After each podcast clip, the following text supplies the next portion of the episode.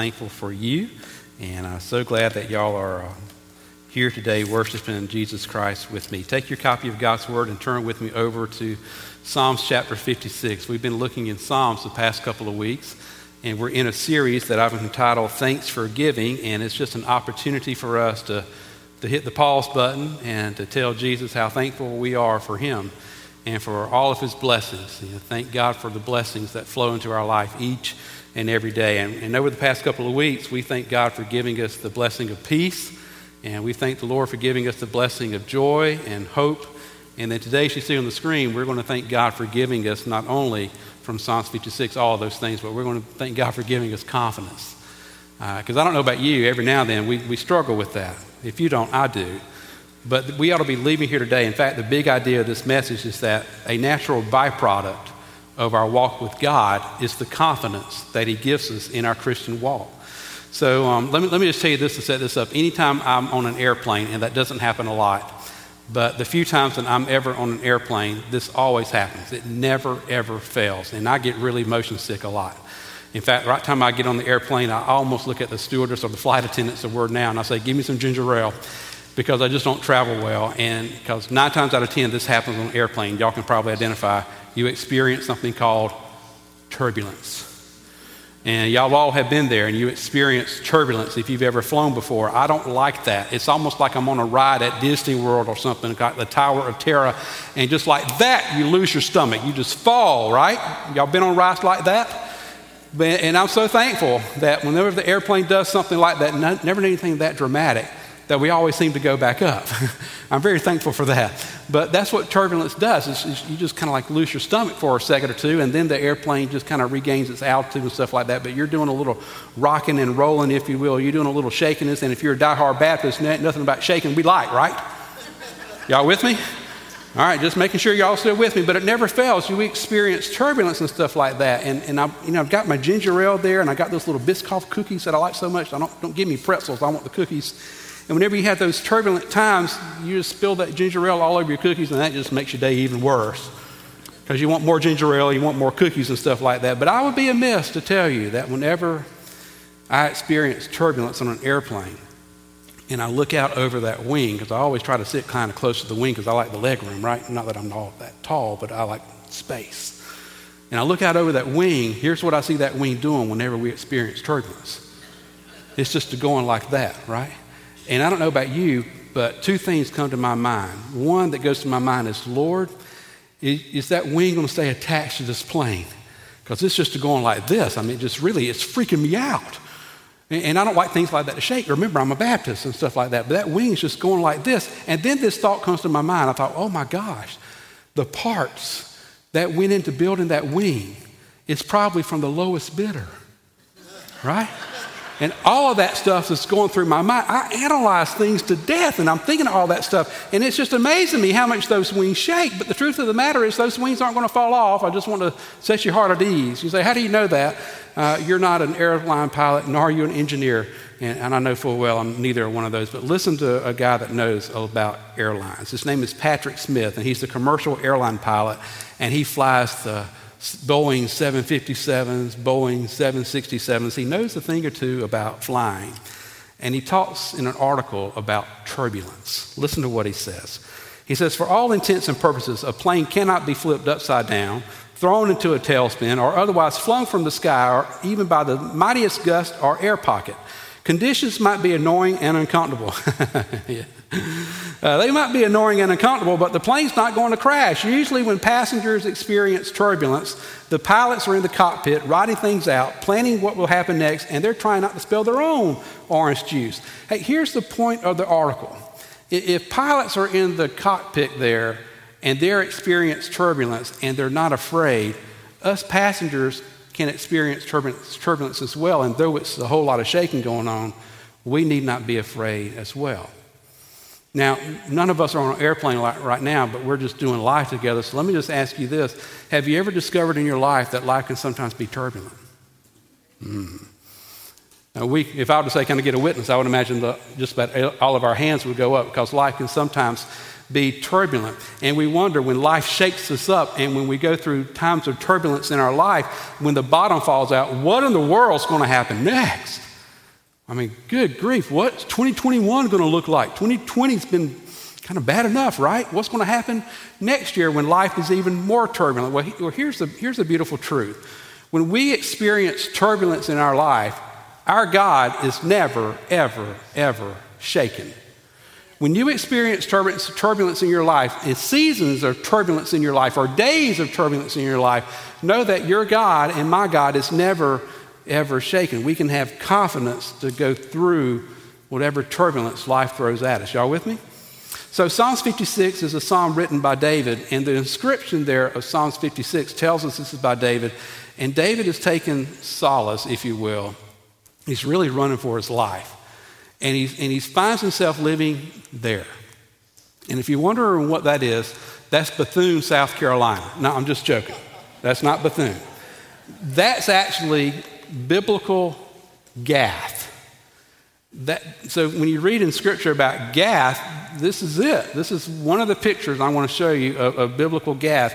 And that's where David is. And he's running from his life because there's a guy named King Saul that wants him dead. dead. So needless to say, this is a time of great turbulence in the life of David. Saul was, uh, had got to a point in his life where his mind was just not there. Uh, he, he, was a very, very hated man, uh, and he, he, didn't like people. He especially didn't like David. And if anything, he wanted David dead. The sooner, the better. He was a very, very jealous guy. He, he was just a he was just odd. I mean, he had gotten to a point in his life where things just didn't work anymore. He, he was what? Let me just take one of my favorite theologians. I mean, this guy's deep. Some of y'all are Paul David Tripp fans and stuff like that, or John Piper fans. Yeah, I am too. But this guy's deep. His name is Barney Fife. Y'all remember Barney Fife? from Mayberry. Barney Fife will tell Andy about somebody like King Saul. He's a nut, Andy, he's a nut. And that's exactly what King Saul was at this point in his life. He's just a nut, and he's after David, and David's running wild there in the wilderness from Saul. Now, and what's interesting about this place called Gath, and that's just one scene of what it looks like, beautiful place, and this is another. You can almost imagine David hiding out there in those caves and in those crevices there of the rock. Gath was where the Philistines were from. And the Philistines and Israel were, were, sworn enemies. They didn't like each other at all. But Gath not only was where the Philistines were from, Gath was the home of, of a giant of a man named Goliath. And that's where David is now living. Now, remember, Goliath is the hometown hero. He's from Gath. And now the giant slayer, this man named David, finds himself living there in, in Gath here. You say, well, how old was David at the time? Well, we don't, we don't really know. He was probably in his young 20s. What we do know is that his mighty men that we read about were, were nowhere near David at this time in his life. And he's, he's all alone. He, he, there's no traveling companions with him. He's in Gath running all along, He's in hostile territory. These are the Philistines. He slew their favorite son named Goliath, and he's living among them, running from Saul. And in the middle of turbulent times, because that's what it was for him at this point in his life, he demonstrates and he declares this. in the midst of all of these troubling times, David declared confidence in God. And I want to leave that on the screen for you as we read our text in just a few seconds. Because in the midst of your troubling times, and you say, Well, I really haven't had any troubling times. It's been chaotic, it's been weird going through COVID and stuff like that this year. But at some point in your life, you will have troubling times. And whenever you go through troubling times, like David, if you know the Lord Jesus as your Savior, you can have confidence, the same confidence David had, you can have in God. I hope you got your Bibles open to Psalms chapter 56, and let's read what God's Word has in store for us today, beginning there at verse 1. David writes, Be gracious to me, O God, for man tramples on me all day long. And I can just imagine David saying this all day long. All day long, an attacker oppresses me. My enemies trample on me all day long. That's, so, whenever you see in Scripture phrases or words that repeat themselves, uh, that's when you need to mark them down, highlight them, make a note by them because it means something. And we'll talk about that in a minute. My enemies trample on me all day long, for many attack me proudly. When I am afraid, I put my trust in you. In God, whose word I praise, in God I trust, I shall not be afraid. What can flesh do to me? All day long they injure my cause. All their thoughts are against me for evil. They stir up strife. They lurk. They watch my steps as they have waited for my life. For their crime will they escape. In wrath, cast down the peoples, O God. And one of the things I love about David is not only is he brutally honest to God, we can get a glimpse in, as to what's going on in his life. Now, if you hear people say you're, you're too transparent, this is too much information, it's almost, that's David almost. He's just being really, really open and transparent here. Look what he says in verse 8. You have kept count of my tossings. You put tears in your bottle, and they are not in your book. Then my enemies will turn back in the day when I call. This I know that God is for me. In God, whose word I praise, in the Lord, whose word I praise, in God I trust. I shall not be afraid. What can man do to me? I must perform my vows to you, O God. I will render thank offerings to you, for you have delivered my soul from death, yes, my feet from falling, that I may walk before God in the light of life. May God bless the reading of his word this morning. I would ask you to uh, bow with me in prayer and let's, let's pray. Heavenly Father, um, thank you for this morning. Thank you for the church that's gathered. And Lord, I just pray that we might see uh, your power through your word and through your spirit that's in this place today, speaking to our hearts. And Lord, as I often pray, please help me not to say or do anything that would take away from what you uh, want to accomplish in this place today. Uh, give us words that sustain us in turbulent times that we may experience, not only the rest of this year, but for the rest of our life until you call us home in heaven. And we pray in Jesus' name. And if you agree with that prayer, say amen, church. Amen. Thank you so very much. So I want us to look at this passage today, and I want to talk to you about the confidence you can have because of the Lord Jesus in your life. I, I, there again, if you walk with the Lord, you're going to be able to have a confident walk with your life.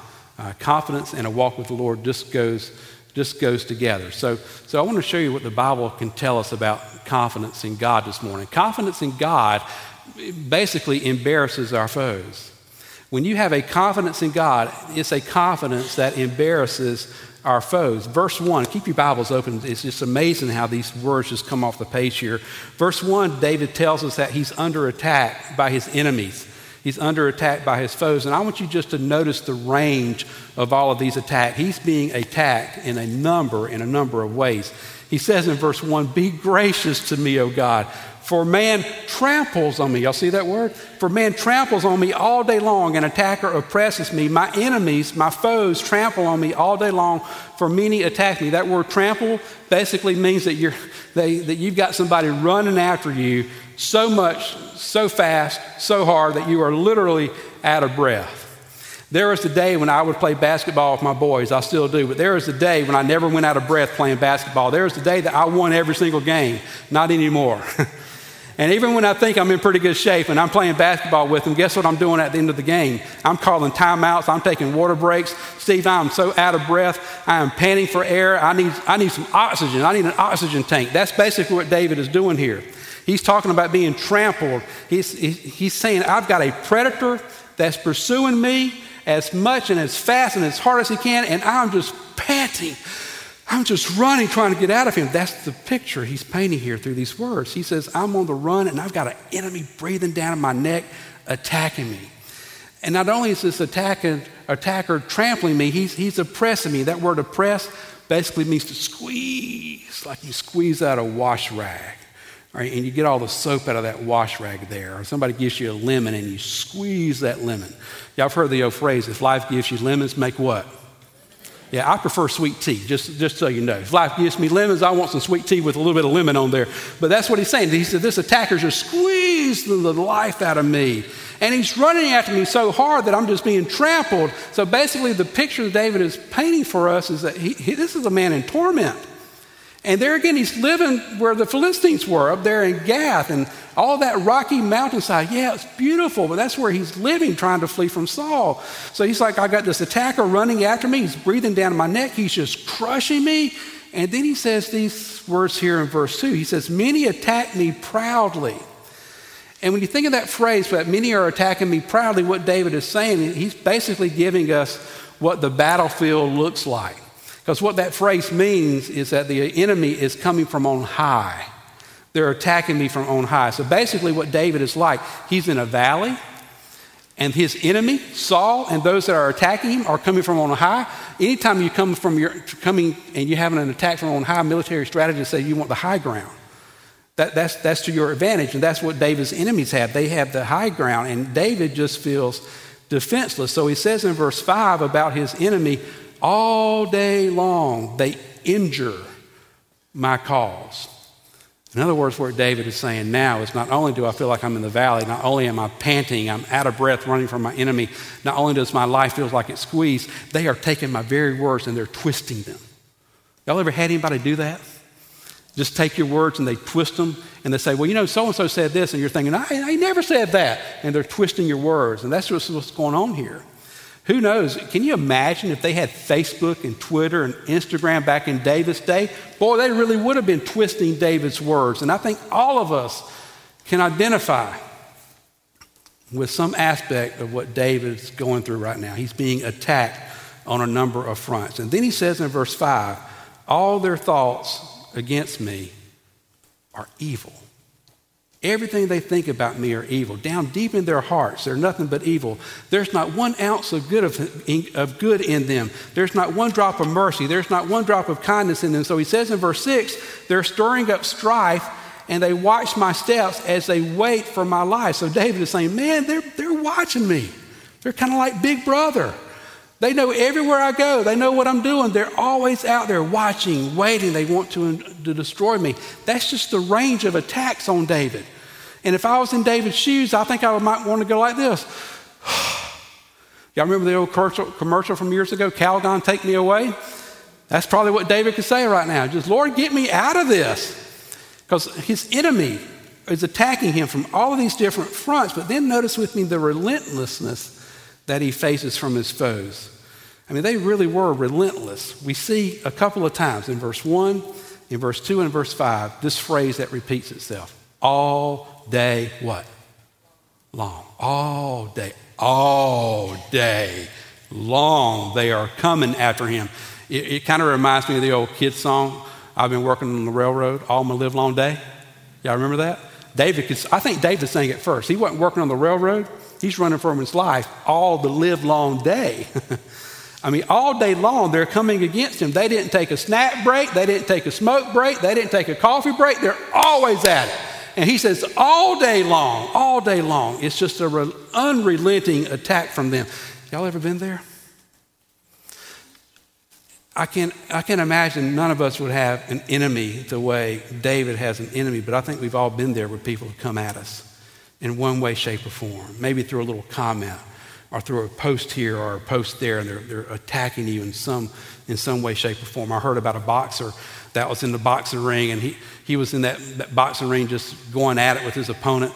And the bell rang, he came back to his corner there, and he tells his manager, he's like, man, and he's bloody and he's bruised. And he's like, You've got to throw in the towel. I'm being smothered out there. I'm being killed out there. And his manager, I think, was just trying to pick up his spirits and says, Hey, don't worry about it. He hadn't laid a glove on you. I remind you, he's bloodied and he's bruised. And he's like, Well, if I'm not fighting somebody, you look at that referee because somebody's killing me out there. That's what David's going through here. And I think we all can identify. You know, and at times like that, we don't sometimes need a pep talk, do we? That's what that manager was trying to do. Sometimes we just need somebody to come and deliver us. We need someone like Jesus to do that. You ever thought why David was under attack? I mean, he's, he's, he's a man after God's own heart, right? Boy, did he sin? Oh, yeah, he sinned greatly, but still a man after God's own heart. And here he was following God. As much as he knew how, as much as he could, he was following God, he was obeying God, he was serving God, he was seeking to please God, he was living his best life now for God. But sometimes you and I need to be reminded, and if I were to get you to write anything down, it might be something like this. If you follow Jesus, don't expect everybody to love you.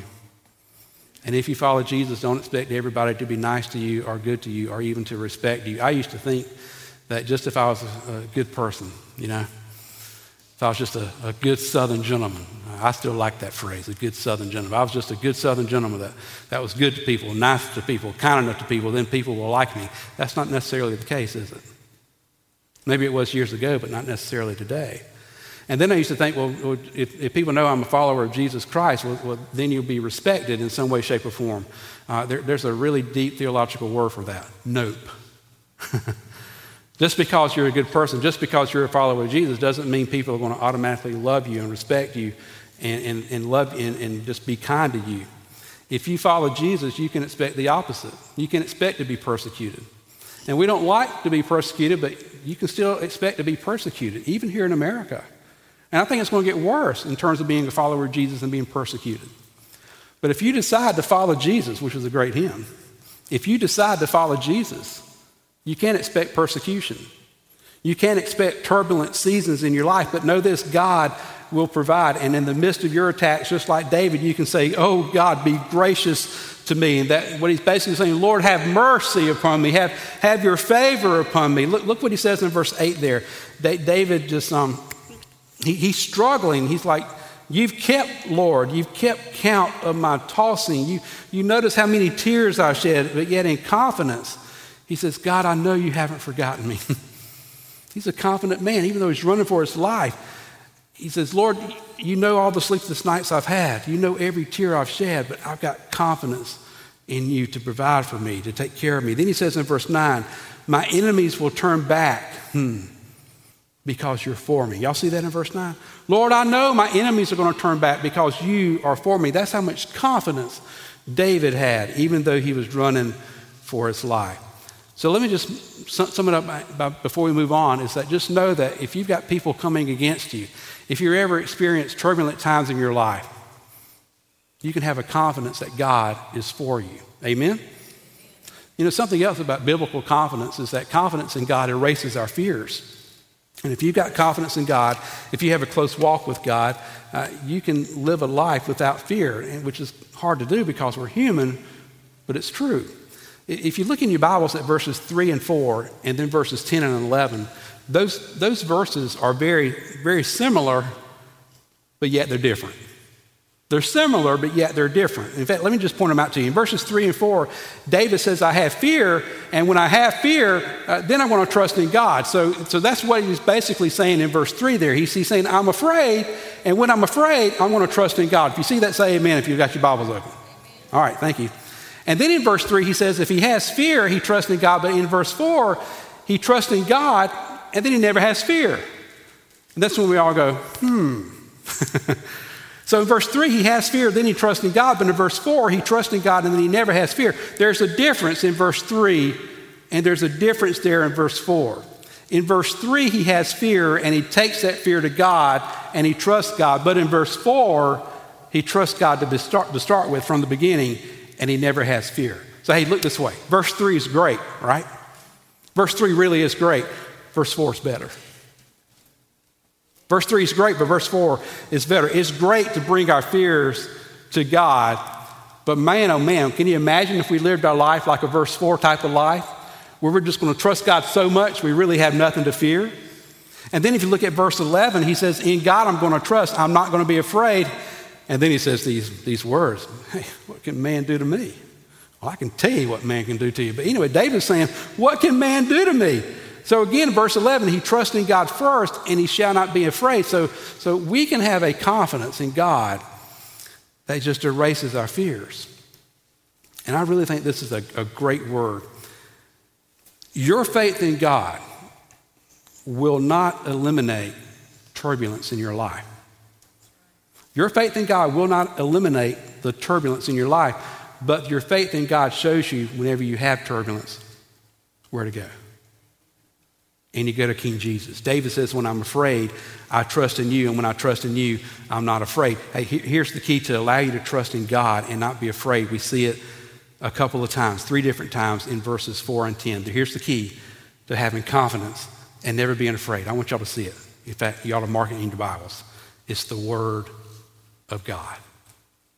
It's the Word of God. That's the key. When you're faced with fear, you bring your fears to the Word of God, and the Word of God that speaks God to you will just, I think, just sweeten your heart. It will soften your heart. It would allow you to say, I have nothing to fear. 2 Timothy 1, verse 7 God hasn't given you a spirit of fear, but a spirit of power and love and a self discipline. So if you got a confidence in God that's based off of your walk with God, He's going to give you a confidence that erases any type of fears that you've got. I know so many people that I've seen through the years that are just, they're just scared to take that step that they have fear and they think about what God might want them to do and they're fearful. I know somebody that for, for years wanted to be a missionary, but there was that fear of leaving home. That was that fear of doing something that was definitely out of her comfort zone. I know somebody else that felt called to preach years and years ago, but yet fear kept him. Man, God gives us not a spirit of fear, but a spirit of power and love and self discipline. And if you got to walk with God, you can get a confidence with God to match it. Y'all with me? Hey, let me just tell you this. I, I remember speaking about enemies to your foes. I remember years ago, and this is another tangent I want to get off on, but I, it'll bless my heart if I share it with you. I hope it'll bless your heart. But there's a pastor that doesn't know me from Adam but I know him. He's, he's been a pastor here in South Carolina for many years. He retired from leading a, a really big church in the upstate a couple of years ago. And, but let me tell you what he went through. Uh, he transitioned his church from a downtown location to what at that time was a, was a suburb of the Greenville Greer area up in the upstate. And when he transitioned his church, boy, he went through it. He went through the wringer. Not only from some people in his church, how dare you move our church from where it is to where it is now, but he went through it. This is before social media, before Facebook, Instagram, all that stuff. So y'all know how people attacked others at that time. It was through print, it was through the newspaper. So, so many people were going to the newspaper, writing letters to the editor, complaining about this pastor. And he gets up in the pulpit because people were telling him, leaders were telling him, you got to address this. You've got to address it from the pulpit. You got to write your own letters to the editor, giving a, a defense as to why we're doing what we're doing here because it was a stately church in a downtown area. And for all those detractors that could have caused great fear in his life, let me tell you what happened with him. he said, God's going to be our defender. God's going to take care of me, He's going to take care of you, and God's going to take care of them. Boy, that man had a confidence because of his walk with God. Anyway, that leads me to something else that just ties right along with confidence in God and what it means for you and for me. And that is that confidence in God emboldens our faith. I mean, we have, we have nothing to fear, right? And our faith in God, our confidence in God is just strengthened. Look at verse 12 and following.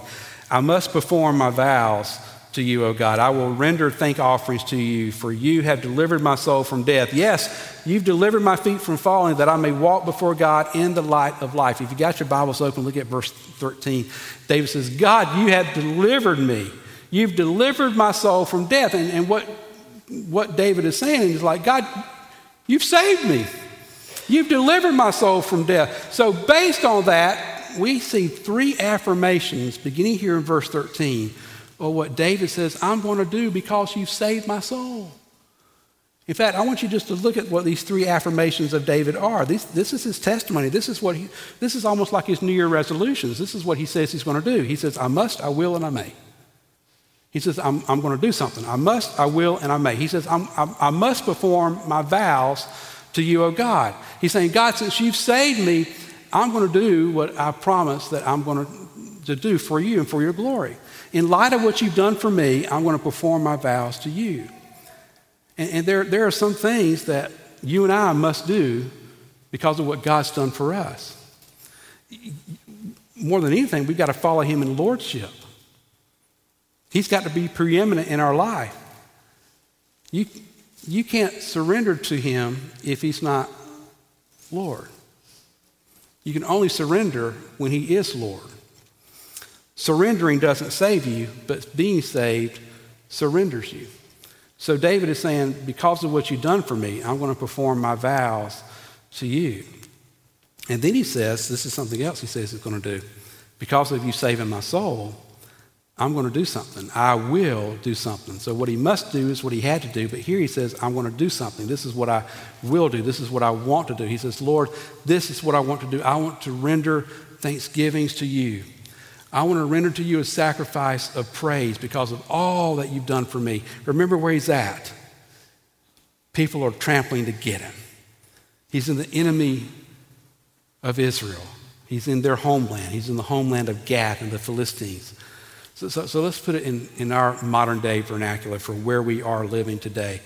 If God has saved you, if we're really being like David, like David, we want to say, God, we want to serve you, we want to honor you, we want to give everything we have to the Master in terms of our time, treasure, and talents. And that's just where David is. So he says, I must, I will, and then he says, I may. He says, I may. I, I get to do this for you. I may walk before God in the light of life. David is saying, this is what I get to do. I get to enjoy your presence, not only here in Gath, where people are attacking me, but I get to enjoy your presence even when I'm not in Gath and when life is good. You see, when we walk with a confidence in God, it just emboldens everything about our faith. If you were to tell me, hey, let's go to Israel today, I'm leaving on a jet plane. Some of y'all already want to sing that song, right? I'm leaving. Anyway. Yeah, if y'all were to say, hey, let's go to Israel today, all right. Let's go to Africa. Okay. Let's go to Croatia, like we saw in the video. All right. Why is that? Why do you have that confidence? Because, because I'm confident in the one that's emboldening my faith here, strengthening my faith. So, what in the world in this day and age should be your response and my response to the confidence that God gives us? Well, because Jesus gives us confidence, I will not let fear rule my life. You know, there are some people that struggle and they let fear rule their life instead of letting God rule their life. Uh, if you fear God, listen, if you fear God, you have nothing to fear. If you fear God, you have nothing to fear. So don't succumb to fear in your life. Um, you, you, you, trust in God. And then another response from you that, and this is just some practical steps that we can put in place today as a result of, of being in this text today, is that I will let God take care of my foes.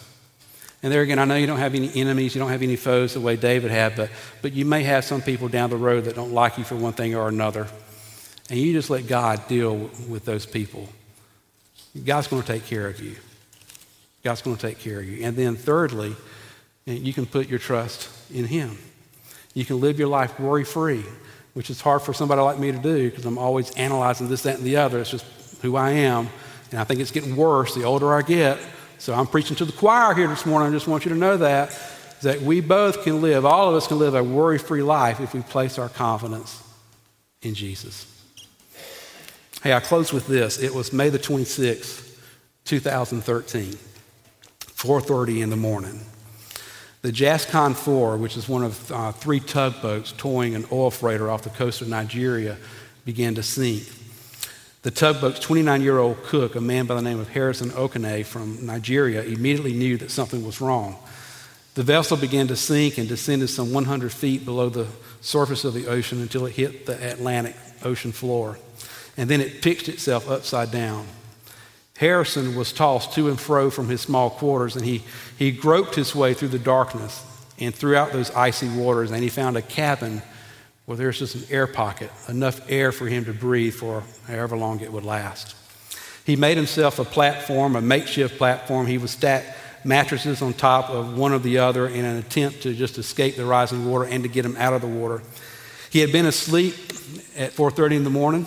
He was dressed in his pajamas, but he sat on that mattresses and he was just waiting for help. Now imagine you're in your PJs on the bottom of the ocean floor, just a little bit of an air pocket, that's left for you to survive, and you're in icy, frigid waters. And as he thought about being rescued, he thought, it's really, really remote. Harrison is a follower of Jesus. And that night before all of that turbulence, that catastrophe took place in his life, his wife had sent him some Bible verses to read. Not just some Bible verses, she sent him chapters to read. In fact, his wife had told him she wanted him to read from Psalms chapter 54 all the way to Psalms chapter 92. That's not just a chapter, that's chapters. She said, Honey, you, you read these chapters in God's Word. I think it'll be a blessing to you today. And he started reading chapters 54 through 92, and we read one of those chapters today. So as he went to sleep that night, he was pondering one verse in particular, crying out to God like David did to sustain his life, to, to save his life. And then catastrophe struck.